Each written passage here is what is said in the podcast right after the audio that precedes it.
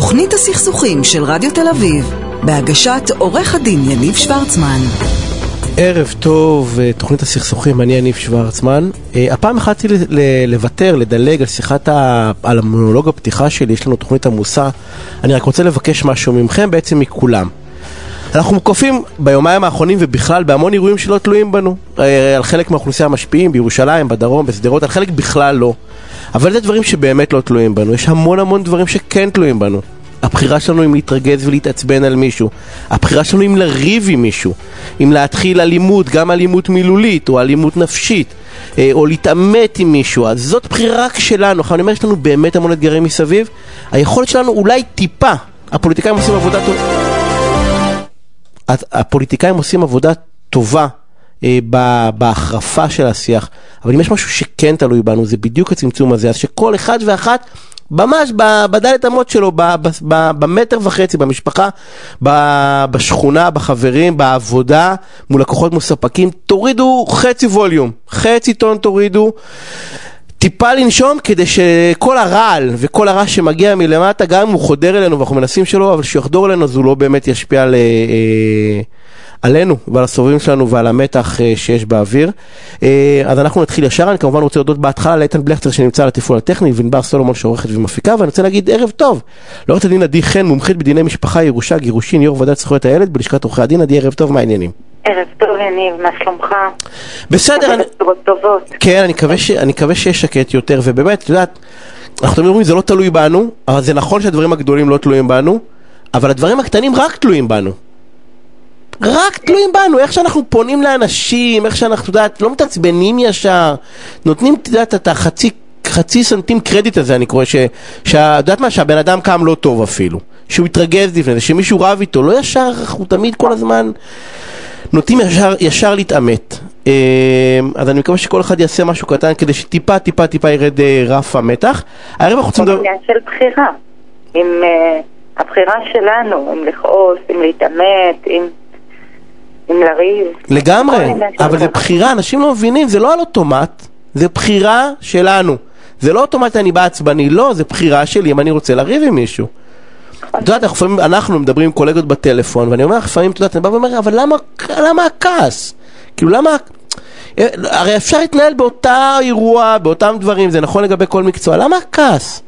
למה צריך לעשות דברים כאילו בלא נעים, גם אם אנחנו לא מסכימים דרך אגב. אתה יודע, זה לא, מותר לו להסכים, ועדיין להתנהל באופן חברי ונעים. אמ, עם הזמן, האדם מתבגר ומתחיל ללמוד ולקלוט, ואין מה לעשות, זה חלק מהגדילה. הלוואי שזה רק חלק מהגדילה, אני מכיר אנשים מבוגרים ועצבניים. תשמעי, אנחנו יכולים לדבר על טעויות בצוואה.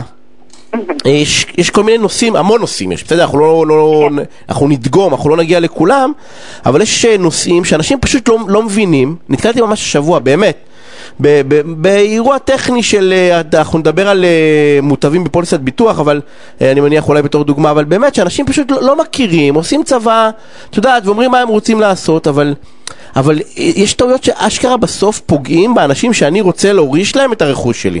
וזה עולה אחר כך ממש ביוקר. הטעויות האלה שאפשר, באמת, זה כבר תלוי בנו. ללכת למומחה שיעשה לנו את הצבעה הכי טובה, הכי מדויקת שיש. יאללה. כדי שישקף בדיוק את מה שאנחנו רוצים. טעויות. בוא נגיד לאנשים שילכו לבדוק את הצבא שלהם. אז הכלל, הכלל הראשוני הוא שמצווה לקיים את אה, דברי המת, ואיפה שבית משפט רואה שיש טעות שאפשר לקיים אותה, ובוודאות הוא יודע שזו הייתה הכוונה של המצווה, אז הוא יתקן אותה. אבל יש טעויות שבית משפט לא יכול לתקן אותן, ואז הוא רק יכול לבטל את ההוראה, ואם אין הוראת סל, הוראה שמסדירה מה קורה אם הוראה בצוואה מתבטלת, אז מאוד יכול להיות שהעיזבון, החלק הזה מהעיזבון ילך לאנשים שאנחנו לא היינו רוצים לתת להם, או לא בדיוק לפי החלוקה שאני אה, רוצה אה, לתת. ואני אתן מספר דוגמאות כמה חשוב שהצוואה תהיה מדויקת ובלי טעויות. זה אחד המסמכים הכי הכי חשובים, כי בעצם הוא מס... המסמך הזה... קדימה, דוגמאות, אני רוצה שאנשים ילכו ויעשו את הבדיקה הזאת. חייבים. קודם כל, תיקח... א', טוב מאוד שכל אדם יהיה לו צוואה, גם אם הוא חושב ש, אה, שאין לו נכסים להוריש, אבל יש לו דברים אישיים שלו, את הדברים הסנטימנטליים. גם את זה כשמדברים על, על טבעת נישואין למשל, או על שעון שקיבלו, או כל הדברים האלה הם סנטימנטליים, לא צריך דירות או משהו כזה, אז תן אותם לאדם שאתה הכי אוהב. חוק הירושה לא, לא מתייחס לפרטים האלה, האם הם הולכים לבן הזוג או לא הולכים לבן הזוג, ולכן כן צריך להוסיף להם אה, הוראה. תמונות, תמונות משפחתיות, יומנים, כל הדברים האלה. אתה רוצה, אז, אז תן אותם למי שאתה חושב, כי אה, אולי הנכס הזה הוא, הוא זול בעיני אחרים, אבל אולי הוא מאוד נעקר לך נפשית. אבל עדכונים. קודם כל, מה קורה בחיים שלנו? החיים שלנו דינמיים. יש אנשים שמתחתנים, יש אנשים שמתגרשים, יש אנשים פרוטים. אז א', אם עברתם מהלך, הסטטוס שלכם השתנה, אז בבקשה, תבדקו את הצוואה שלכם ותתקנו אותה בהתאם. אני אספר לך דוגמה מהחיים, אוקיי? מקרה גירושין מזעזע, מאחד הקשים. בסדר? איתך, כן. בצוואה, בצוואה מדובר בבחור צעיר. תאמין לי, הוא, הוא רק חלם להתגרש מאשתו. בצוואה, הוא לא, הוא לא עדכן את הצוואה, הוא התגרש, הוא לא עדכן את הצוואה. בצוואה היה כתוב שאותה גברת נקב בשם שלה, היא זאת שתירש אותו, כל הרכוש. מבחינתו, אם, אם, היו, אם היו מעלים אותו באוב ושואלים אותו, למי היית רוצה לתת? אוקיי? הוא היה אומר, בוודאי לא לה. ממש, כל אדם אחר, אבל לא היא. וכך היה, והיא אחרי הגירושין ראתה את הצוואה ובכל זאת לא התביישה וביקשה צו קיום צוואה והיא זכתה נגד כל המשפחה שלו, למרות שהיא יודעת שהוא שנא אותה והוא פשוט אה, ממש עשה כל דבר כדי רק לסיים ממערכת הנישואין שלהם וכלום לא עזר. השם שלה היה כתוב וזה היה המצב. אדם מביא ילדים נוספים לעולם, ולפעמים יש לנו צוואה שהיא נוקבת בשמות הילדים, אבל אדם מתחתן שוב, מביא בגיל מבוגר יותר עוד ילד, אז בבקשה תרענן את הצוואה, תתאים אותה לשינויים. נפרדת ואתה חושב שהפירוד הוא סופי, אז גם תשנה את הצוואה. קח בחשבון, תכתוב, אם, אם אני חוזר לאותו בן או בת זוג, אז יהיה כך וכך. אמ, אבל תתאים, אני דרך אגב ראיתי את איזשהו פסק דין שמדבר דווקא ההפך, שבן שהיה בנתק מאבא שלו הרבה שנים, ואבא נשאר אותו כן. כמובן מהצבא, ואז הם חזרו לקשר והיו בקשר מדהים, מדהים איזה 30 שנה, אבל הוא שכח מהצבא. סליחה, ו? הוא שכח מהצבא וכלום, הבן לא קיבל כלום. נכון, זה בדיוק מה שאני אומרת, מי שלא... לא, אני אומר, זה לא רק כאלה שמתנתקים, זה להפך, גם אם נשאלתי ואחרי זה קרה משהו טוב. נכון. וזה, אז הוא לא קיבל כלום, הוא לא קיבל לא, כלום. אם הוא היה כותב, אם הוא היה כותב בגוף הצוואה, במידה ונחזור להיות בקשר, אז הוא יחזור להיות אה, אה, זוכה בחלק מהעיזבון, בית משפט בהחלט היה מכבד את זה. אבל אם כתוב שאני מנשל אותו כי א', ב', ג', ולא צופה פני העתיד שיום אחד אנחנו נחזור להיות בקשר, זה אבוד. זאת אומרת אין בעיה לנשל, אבל גם פה תצפה פני העתיד שיכול שזה ישתנה. בדיוק. תכניס משפט שהיה. ובמועד הפטירה, בסדר, תחזרו להיות בקשר ויש ראיות חיצוניות לזה, יש עדויות לדבר הזה, אז אתה נותן לפחות משהו לאחוז, אם אתה לא שינית את זה. נכון. עכשיו, זה מאוד חשוב, אם אנחנו מדברים על יחסים משפחתיים ויחסים קרובים, יש קורה מריבות, אה, יש נתק בחיים, אבל יש גם חזרה, יש דברים טובים גם. עכשיו, גם יש טעויות לגבי מצב משפטי. אתן לך דוגמה. אחד שרצה להכיר תודה למגן דוד אדום, והוא קנה מחצית מבניין בחוף דיזינגוף. ובבניינים האלה, הבניינים האלה רשומים בתור חברות, אוקיי? ואז הוא אה, כתב בצוואה שלו, אני נותן את מחצית מהמניות שלי למגן דוד אדום, כאות תודה וכולי. לימים הוא קנה את המחצית השנייה של הבניין, אוקיי? אבל לא עדכן את הצוואה. מגן דוד תבעו את כל הבניין, והיורשים האחרים אמרו לא, מגיע רק מה שהיה בעת הצוואה. והם צדקו, כי זה מה שהיה בעת, בעת כתיבת הצוואה. מאוד חשוב שאנחנו נעדכן. עכשיו, לפעמים יש שינויים שלא תלויים בנו ימים. אני למשל אישית קיבלתי יום בהיר אחד מכתב מסניף ראשי של הבנק שאני מנהלת את החשבון שלי שם, שנסגר הסניף, החשבון שלי עובר לסניף אחר, הכתיבו לי. לא תלוי בנו. אז יש הרבה מאוד אנשים שפתאום אה, אה, סוגרים להם את החשבון ומעבירים את החשבון שלהם לסניף אחר ונותנים לו גם מספר אחר. ואז אם יש לך בצוואה מספר אה, חשבון בנק, וזה לא אותו מספר חשבון, אתה אז מתחיל ריב. אז בדיוק, אה, אה, ההוראה לא תחול, למרות שאם אתה מראה לשופט שבדיוק מה שיש לך שם הוא מיועד נניח לאגודה למען החייל, יש לי שם כסף שאני רוצה רק ל- לחיילים הבודדים, אז בית אבל זה עדיין ינסה- מגדיר ריב, זה עדיין מגדיר ריב. זה עדיין. אתה מאחר, כאילו במקום לתקן את זה... עכשיו, דרך אגב, אנשים צריכים להכיר, זה לא מסמך יקר. זה ממש לא, גם בדיקה, זה שעת ייעוץ, בוא- לעורך דין שהוא מתמחה בתחום, כי זה- חבל, זה לא, לא, אתה מפסיד המון. יש עוד סיפור, נכון, של מוטב כן, בפוליסת עכשיו ביטוח. המוטבים, אנשים לא מבינים שיש כספים שלא עוברים לפי חוק הירושה. זאת אומרת, אם אתה רוצה להתייחס אליהם, ואתה רוצה לשנות באמת מה שכתוב שם, אז אתה באמת צריך לעשות פעולות מול הקופות, כמו למשל כספים שעוברים לפי חוק חוזה ביטוח. המוטבים, אם אתה עובד במקום מסודר שיש שם אה, פוליסות ביטוח, ביטוחי חיים וזה, תמיד שואלים אותך, למי אתה רוצה במקרה וחס וחלילה ו... אוקיי? ואז הרבה אנשים כותבים, אבל לימים שוב, החיים משתנים, יש דברים, אה, קורים דברים בחיים, אז הכל צריך לשנות את זה. אם לא שינית אה, את, ה- את השם של המוטב, אין סיכוי שאתה... פה אה, אפילו, גם, מוכר לא, אני אומר פה זה אפילו גרוע יותר, זה גם אם כן עדכנת את. הצבא, ואישרת לצורך העניין את הפוליסת ביטוח על שם הגרושה או הגרוש, בדיוק, זה בדיוק... גם אם כתוב שם באופן מפורש שהפוליסת ביטוח הולכת לבן זוג הנוכחי, זה לא יעבוד, כי מה שתופס זה המוטב. זה המוטב, אבל, אבל אם אתה רוצה בכל זאת, נניח, לא היה לך קשר עם החברה, ו... או ששכחת ואתה בכל זאת רוצה לכסות את הנושא של המוטבים, תכתוב את זה בצוואה ותנסה, ות, ות, ותשלח גם הודעה, הודעה בכתב לקופות. אה, שיהיה אוקיי. איזשהו תיעוד, שזה מה שרצית, אבל לא להזניח את זה. לא להזניח את זה, כי בדרך כלל אנחנו רואים את זה, פתאום אנחנו, אנחנו מטפלים בצווי קיום צוואה או דברים אחרים, פתאום אז אני שואלת את הלקוחות, אוקיי בואו תראה לי, אולי יש לו כספים שעוברים לפי מוטב, ואז אנחנו רואים אנשים שבכלל לא שייכים עכשיו לחיים של המנוח, אנשים שהם ואז מסתבכים. אנחנו חייבים- אין, אין לנו מה לעשות. חייבים אוקיי. לסיים, עדי, תדעי לך דבר אחד, אמרת בהתחלה, דברים, פרטי ערך אישיים. אנשים לא שמים לב, ואז אומרים, כן, אני נכון. אמרתי לבת או לבן שניתן טבעת נישואים, זה לא תופס אמרתי. אמרתי אם לא כתוב. בצבא, לא תופס, לא תופס, ואז אלה רבים על דברים זה. אתה עדי, מעביר אותם מדור לדור. כן. תודה רבה, שיהיה ערב תודה רבה. מעולה אה, ושקט אני מקווה בהמשך. אה, אנחנו יוצאים להפסקת פרסומות וכבר חוזרים. תוכנית הסכסוכים של רדיו תל אביב, בהגשת עורך הדין יניב שוורצמן. ואני רוצה להגיד ערב טוב לנועה שלו, מנהלת תוכנית גישורים בעמותת מוזאיקה. נועה, ערב טוב, מה נשמע? ערב טוב יניב. מה העניינים? בסדר גמור, רק אוקיי. אני אדייק, תוכנית גישורים, תוכנית אה, בחסות משרד העבודה והרווחה והשירותים החברתיים, השירות לעבודה קהילתית וניהול מוזאיקה, כן. אה, זה המשפט הארוך, זה מה ששלחו לי, נועה, זה מה, תדברי עם האנשים, שישלחו מדויק, הייתי מקריא את כל התואר. האמת היא שאני יודע, תשמעי, התלבטתי. על מה אנחנו הולכים לדבר? אני, אני מכיר את הגישור בקהילה כבר הרבה זמן. בטח, בטח. אה, במערכת יחסים אמביוולנטית, ו... מצוין, בוא נפתח, בוא נדבר לא, על זה, כן. אנחנו- לא, אנחנו נדבר על זה בנחת, אה, כי זה לדעתי דורש יותר מאשר הפינה שלנו.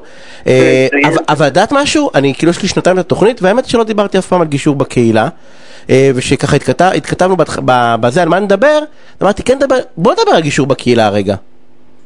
על מה אתם עושים? על מה אתם עושים? על מה אתם. עושים? בוא נדבר על מה, מה, מה, שאנשים, אה, אה, אני לא- לא בטוח שאנשים יודעים שיש את הדבר הזה. אז, אז אני ממש אשמח לספר למאזינים שלך, באמת אנחנו בתוכנית גישורים מלווים את כל מרכזי הגישור והדיאלוג בקהילה בישראל והמספרים הם עצומים ובאמת אה, הייתי רוצה שיכירו יותר. יש היום 47 מרכזי גישור ודיאלוג בקהילה, זה המון, ועוד בערך 20 מרכזים אה, בשלבים שונים של הקמה. המרכזים בעצם כפופים לרשויות המקומיות, אה, כל עיר או מועצה אזורית שרוצה להקים מקימה מרכז גישור ודיאלוג בקהילה ועובדת בעצם עם צוות של 10, 20, 30 מגשרים מתנדבים שעוסקים בגישור ודיאלוג. ואיך מוזאיקה אה, קשורים לזה?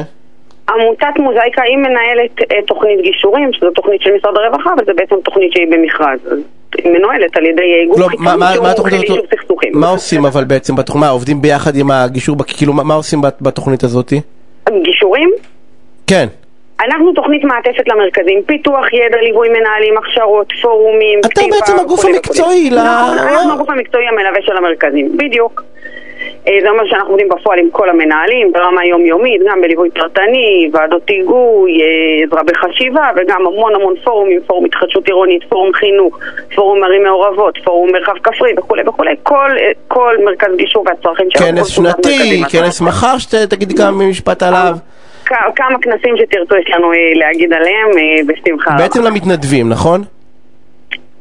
למתנדבים, למנהלים וכולי, כן, כן, בהתאמה. איזה גישורים אה, באים לשם? מי מי יכול לבוא לשם? אז בדיוק, אז מה עושים בפועל מרכזי גישור ודיאלוג בקהילה? בעצם כל המרכזים בארץ, מצד אחד, הנה אנחנו מדברים על גישור קהילתי, אז כל אחד מתאים את עצמו לצרכים שלו, כמובן לא דומה גישור אה, בגבעתיים לגישור בעמק חפר, מן הסתם כל אחד וה, והצרכים הקהילתיים שלו.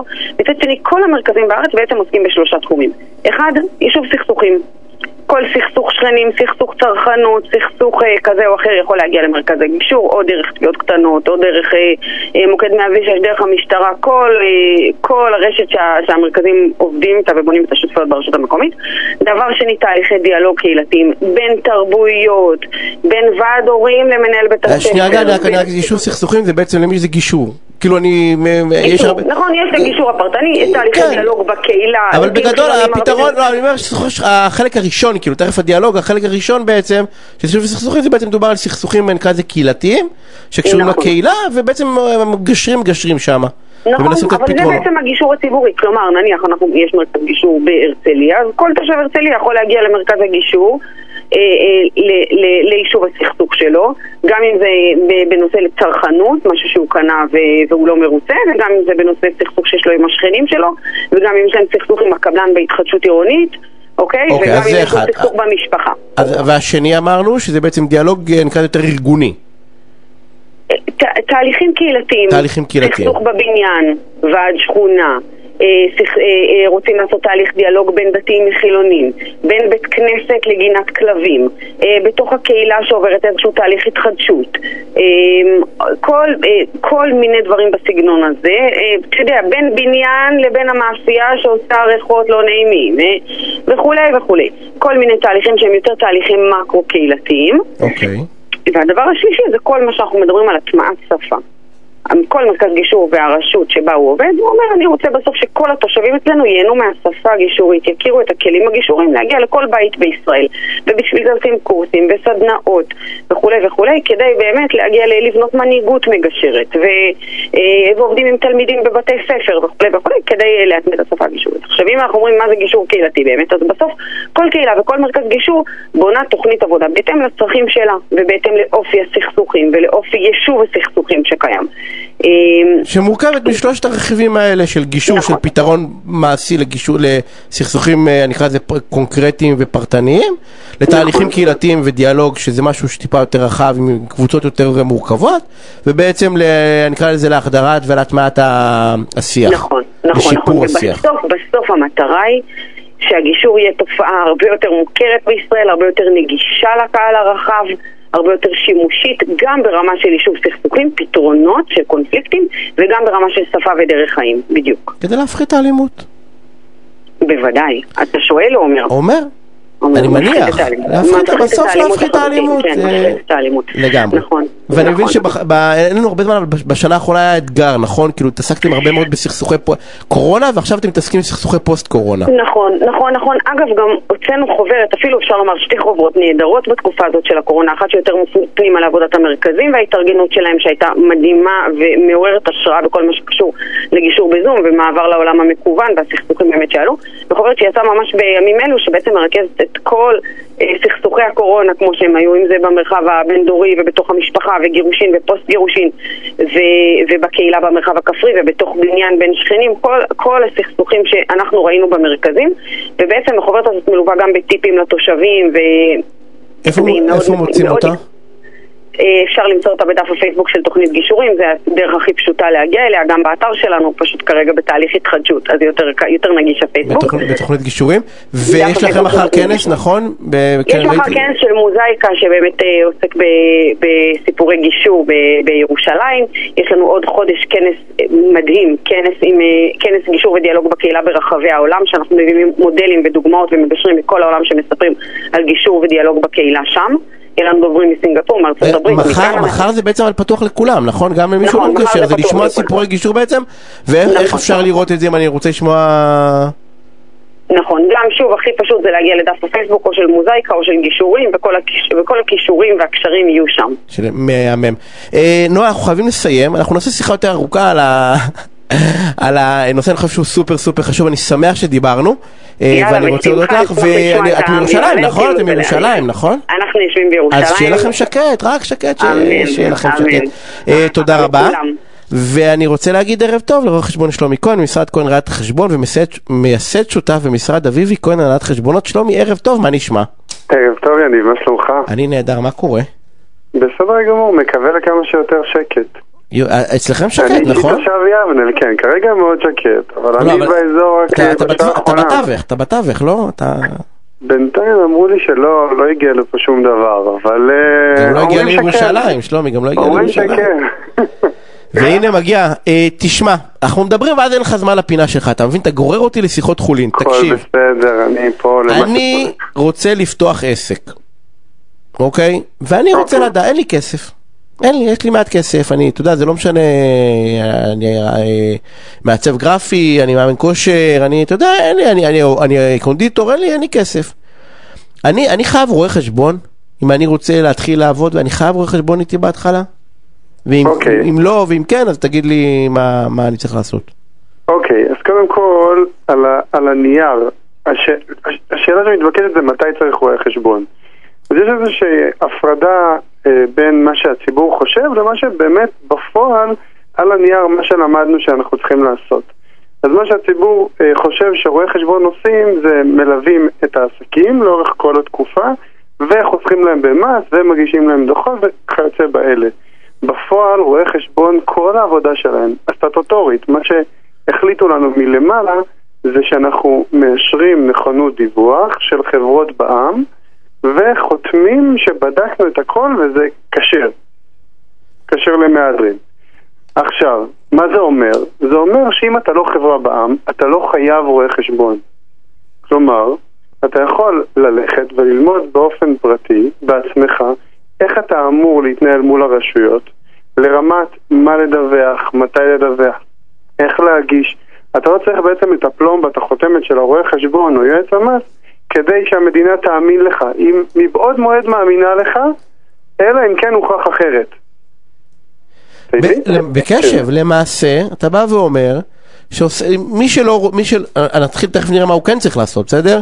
אבל בגדול לא חייב, רק חברה בע"מ חייב, על פי חוק, חברה בע"מ חייבת, נכון. זה אין ברירה, אבל למעט חברה בע"מ, אה, אה. עוסק זעיר ועוסק מורשה, אין חובה. נכון. עכשיו, איפה, איפה הבעיה מתחילה? שמן הסתם, כדי לעשות איזה שהן פעולות מקצועיות, אתה צריך להבין בתחום, אתה צריך להתמקצע. אז דיברת רגע על הבן אדם, אה, נקרא לזה במרכאות הפשוט, זה שרוצה עכשיו ללכת ולפתוח תיק ולהתחיל להתנהל. אז שוב, בתור התחלה אתה לא באמת חייב רואה חשבון. אבל אם אתה לאורך זמן לא תתעסק בזה בצורה מקצועית, לא, לא תתעמק בזה, תקרא, ת, תבין, תלמד. אגב, למס הכנסה יש אה, איזה שהם ימי עיון, שהם אומרים לעצמאים מהסוג הזה, בואו אלינו. רגע, שנייה, אני, יש לי רעש. יש לך מטוס, מה אתה, כן, מטוס, עובדים שם. מישהו, כן. אז אני אומר, כן. כן, נכנסתי פנימה. יש למס הכנסה ימי עיון שמאפשרים לעצמאים שלא מבינים בתחום לבוא ומסבירים להם צעד אחרי צעד איך להגיש דוח, איך למלא אותו, מה צריך לעשות, מה נכנס, מה לא נכנס. ממש יום שלם שאתה יושב מול מס הכנסה ולומד את הטכניקה.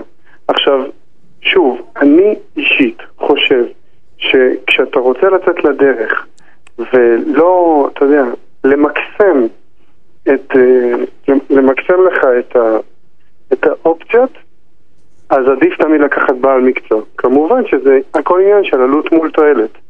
אם אני רגע לדוגמה, אקח את הנושא של עוסק פטור, שרק פתח עסק, וזו רק דוגמה קטנה, אני נותן פה שתי דוגמאות קטנות כדי להבין את הרעיון.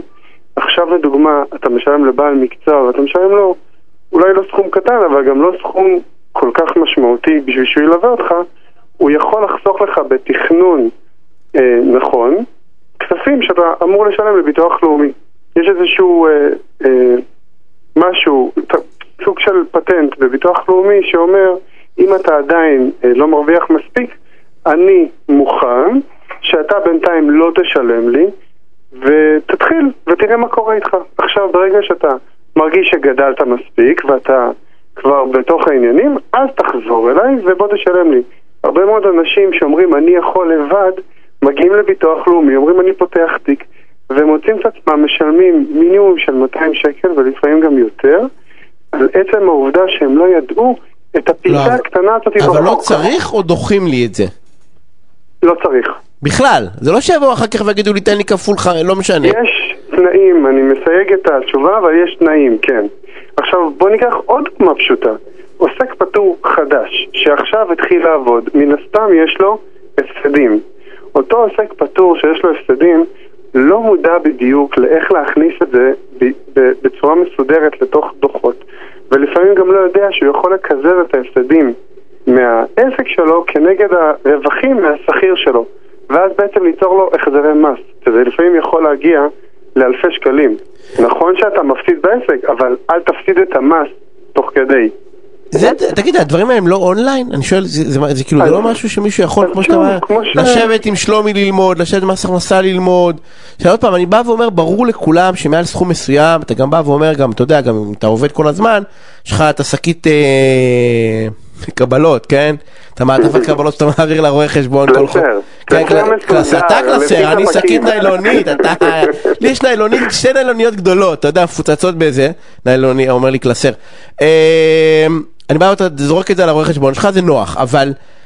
נכון, אבל אנחנו לא מחפשים רק את הנוח, אנחנו מחפשים גם את המקום המקצועי. לא, אז השאלה אבל, אתה מבין, השאלה אם מישהו יכול להתחיל לעשות את זה לפחות לבד, אתה יודע, בחצי שנה, עד שהוא מתחיל להתארגן. חד משמעית כן, חד משמעית כן.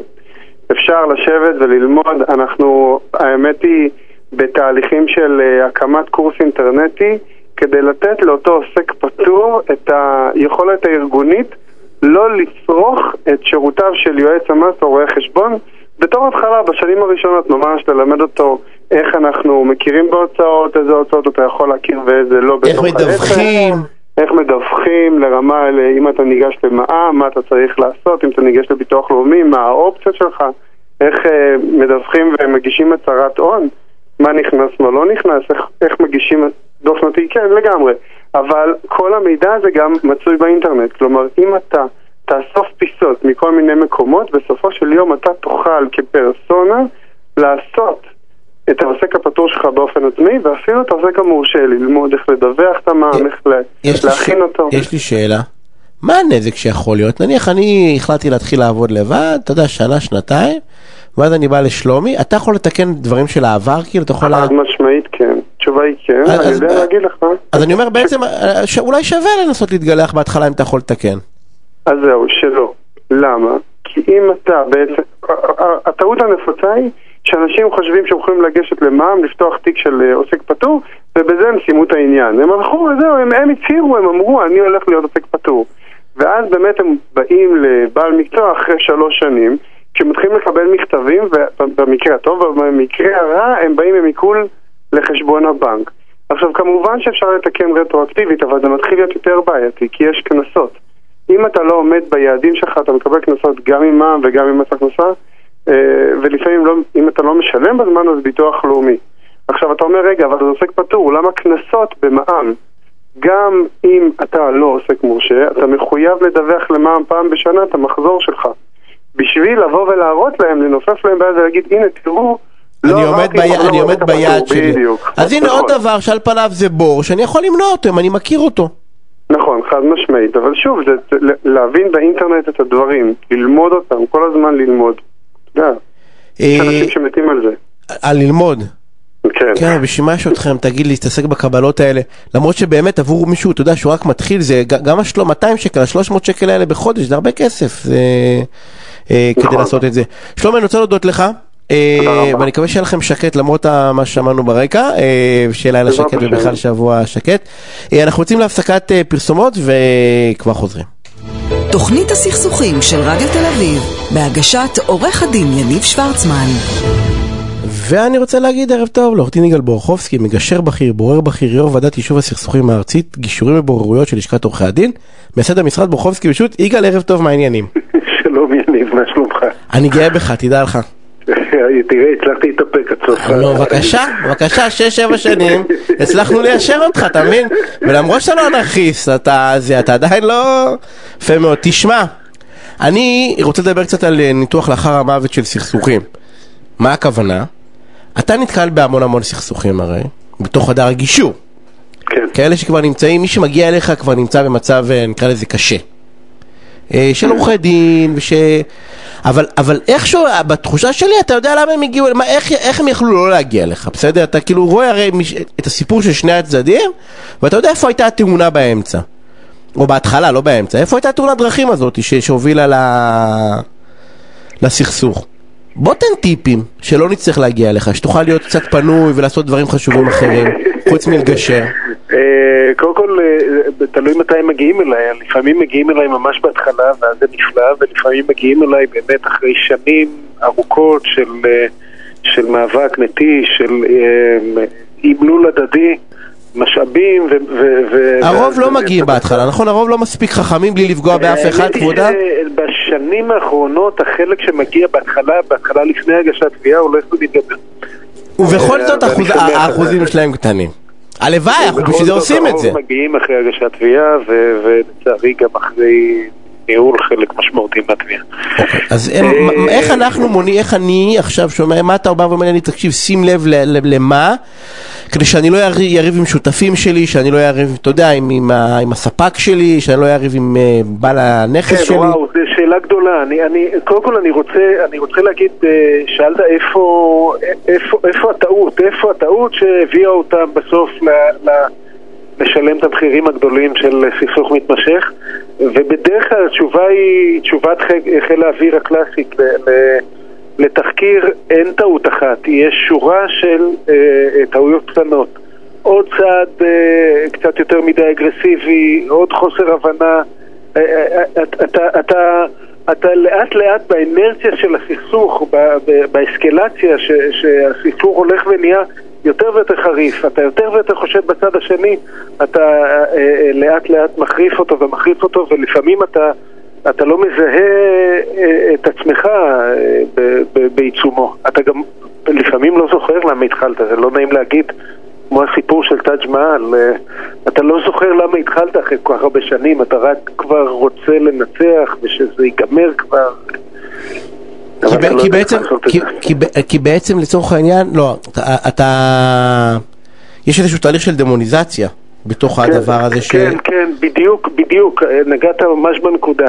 יש בעצם, אה, אה, סכסוך הוא בדרך כלל, בדרך כלל נובע מתקשורת לא מוצלחת וחוסר הבנה וחוסר יכולת להפעיל לפתרונות של אה, אבל תוך כדי חוסר התקשורת, בעיקר אם היא מתעצמת ומתארכת, מיוצר, אה, אתה מייצר אצלך תחושה שהצד השני נוהג בחוסר תום לב, בחוסר הגינות, אתה חייב להחזיר לו באותה מטבע, הוא אגרסיבי, אם אתה לא תהיה אגרסיבי הוא ידרוך עליך והרבה פעמים הצד השני חושב בדיוק אותו דבר, זה מצחיק כמעט אה, אה. בגישור יש ישיבות נפרדות, אני מתיישב עם צד, הוא מספר לי כמה הצד השני אין עם מי לדבר, ואם רק היה אפשר, אז הצד השני מתיישב ומספר בדיוק אותו דבר, הצד השני אה, אה, אז הרבה פעמים חוסר הבנה. הרבה פעמים זה גם חוסר אה, אה, יכולת אה, לראות את המציאות כמו שהיא באמת. אה, אז חלק מהחוסר הבנה של היכולת הזאת היא אובייקטיבית. נניח צד חושב שהתיק המשפטי שלו הוא מצוין, ומתברר שהתיק המשפטי שלו הוא לא טוב.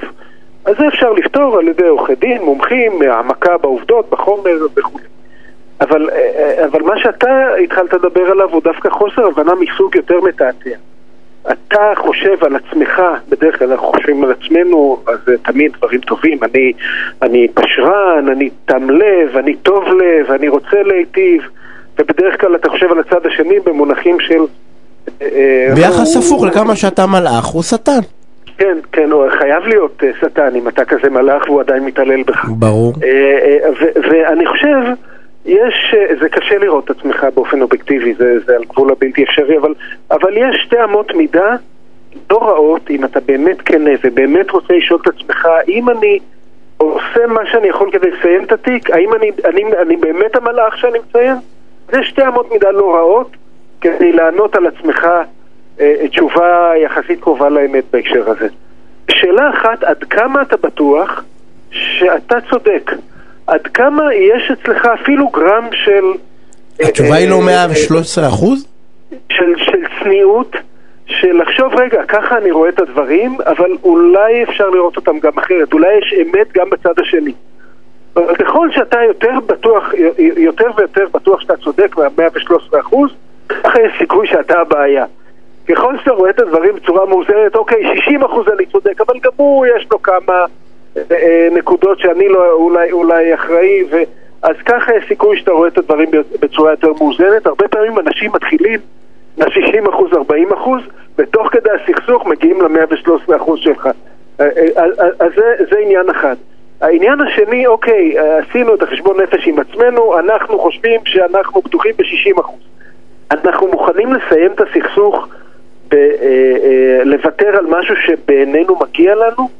אז, אה, מגיע לי 100, אני מוכן אה, אה, אה, להסתפק ב-99, 90, 80, 70? ככל שהתשובה היא לא, אה, יש סיכוי שאתה הבעיה. אז אה, תמיד לבדוק את עצמנו למה? אבל ולראות תראה, רגע לגבי... ה- מה- לג- לא, אני חייב, אני פה, טוב, די. אני לא, אני לא מסכים, כאילו אני עם השני, עם הראשון אני סופר, דרך אגב, הראשון הוא גאוני ואני רק, רק אחדד אותו, כי אני לא בטוח שכולם הבינו את זה. השאלה הזאתי זה לא כדי לחזק את העמדה שלך, אלא להגיד לך, תשמע, אם אמרת 100% אז אתה הבעיה. כאילו יש, אם אתה אמרת שאתה 100% צודק, אתה הבעיה, כי אין 100% צודק, בסדר? אם אתה ענית לא, לעצמך... לא, גם אתה, אתה, אתה לא רואה את הדברים באמת באופן אובייקטיבי. לא, אתה הבעיה, אתה הבעיה לא בהכרח אתה אשם. אתה הבעיה כי אתה לא... כל כך חד-ממדי שאתה 100% צודק והוא 0% צודק, סיבה שאתה לא רואה את הציון אז, זה לא. בשאלה, זה בתשובה שלך, דע לך, כל מי ששומע אותנו, אם אתם אומרים, לא משנה באיזה ויכוח ובאיזה סכסוך, אם אתם אומרים שאתם 100% צודקים, אתם הבעיה. עכשיו, לא כי אתם אשמים בהכרח, אלא כי בהכרח אתם לא רואים את כל התמונה, בסדר? אין מישהו שהוא רק 100% ו-0%, אתה זה לא קיים. זה כל, כך, זה כל כך חשוב שנקדיש לזה עוד, אה, עוד 30 שניות. יש לי חבר נורא חכם שהגעתי אליו, אני, אני אישית, עם בעיה שהייתה לי קשה. ולא הצלחתי להחליט מה לעשות, באמת, ראיתי פנים לכאן ולכאן, לא הצלחתי והייתי צריך להתייעץ עם איש חכם.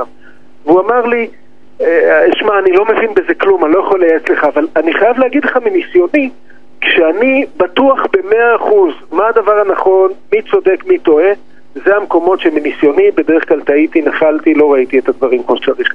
כשאני רואה את הדברים ויש התלבטות אמיתית ויש יתרונות וחסרונות לכאן ולכאן, בדרך כלל זה המקום שאני יותר צנוע, יותר מאוזן, יותר רואה את המציאות באמת. אז, אז אם אתה בטוח שאתה צודק ובטוח שהצד השני טועה, בטוח שאתה מלאך ובטוח שהצד השני שטן, וזה נכון לגבי אה, כל ויכוח. תשמעו מה, כל ויכוח, אם אתה חושב שאתה 100% צודק, אתה טועה. אה, עכשיו, על זה, על זה הסכמתי איתך, זה מדהים, אני לגבי השני לא מסכים, אם אני עכשיו עשיתי את החושבים, בסדר? כן. ואני אומר, תשמע, גם לי יש אחריות בטעות הזאת, אני מודה, אוקיי? כן. אבל אני לא מוכן לוותר על מה שמגיע לי. למה זה הופך אותי, למה, למה אוטומטית זה חייב לגרור אותי ב... ל- ל- לעימות? זה לא, כי אתה מתעקש לקבל את מה שאתה חושב שמגיע לך. לא, אבל שלא עשיתי בשכל. שמעתי ליגאל, ניתחתי. סיכונים, עשיתי עניינים, אתה יודע, הייתי בוגר ושקול, ואמרתי בסדר, אני מבין את האירוע, ואכן גם המחיר שאני מבקש הוא מחיר, אה, אני מניח, שקול, אבל אם זה מה שאני מבקש, זה מה שאני מבקש. הרבה פעמים המחיר שאתה מבקש הוא רק חלק, ולפעמים אפילו חלק קטן מהאינטרסים שלך. כמה יעלה לך לנהל את הסכסוך, כמה אה, זמן, אנרגיה ומשאבים תשקיע בזה, ומה לא תעשה במקומות האחרים. כמה יעלה לך עצם זה שקיבלת את כל מה שרצית, מה עם היחסים עם הצד השני, איך תיראה בעולם. אה, אה, להתמקד ב... מגיע לי 60 ואני לא מוותר על שקל כי זה מגיע לי, אה, זה אגב, אה, לפעמים יש דברים כאלה, ולפעמים זה בסדר, אבל זה בדרך כלל אומר שמי שמוביל לסכסוך זה אתה. אבל זה בסאבטקסט שלך, ולמה? אתה יניב, אומר- רגע, רגע, אני, אני חייב להגן על עמדתי עוד, עוד רגע. אה, למה? אתה אומר שכשאתה מקבל 59 במקום 60 ויתרת על שקל. אני אומר, גם את ה-60 אתה הרי לא רואה באופן אובייקטיבי. יכול להיות שמגיע לך בכלל 40, רק לך, נדמה לך שוויתרת על שקל. יגאל, אתה מבין שאנחנו צריכים לסיים את התוכנית ואני חייב לענות לך, מה אני אעשה? מה אני אעשה? אז אני פשוט אביא אותך עוד פעם, אין ברירה, אתה מבין את זה? אז יגאל, אני רוצה לאחל לך אה, חג שבועות שמח, אנחנו שבוע הבא לא נתראה, כי זה יוצא. יום שני, חג הצמחונים, אז לגמרי אני. לגמרי, רוצה להודות אה, אה, לאיתן בלכטר, שהיה איתי על התפעול הטכני, לענבר סולומון שכב והפיקה, דני סידס. אה, מיד מיד מיד אחריי, שבוע הבא כאמור אנחנו לא נהיה פה, אז אתם תאלצו להתאפק שבועיים ולשמוע אותנו עוד שבועיים. אה, כרגיל דף הפייסבוק יניב שוורצמן, אתם מוזמנים להיכנס באנגלית. שיהיה לילה שקט לכולם, אה, אמן, גם בדרום, גם בירושלים, אני מקווה שהאירוע הזה יסתיים ויסתיים מהר, ותשמרו על עצמכם.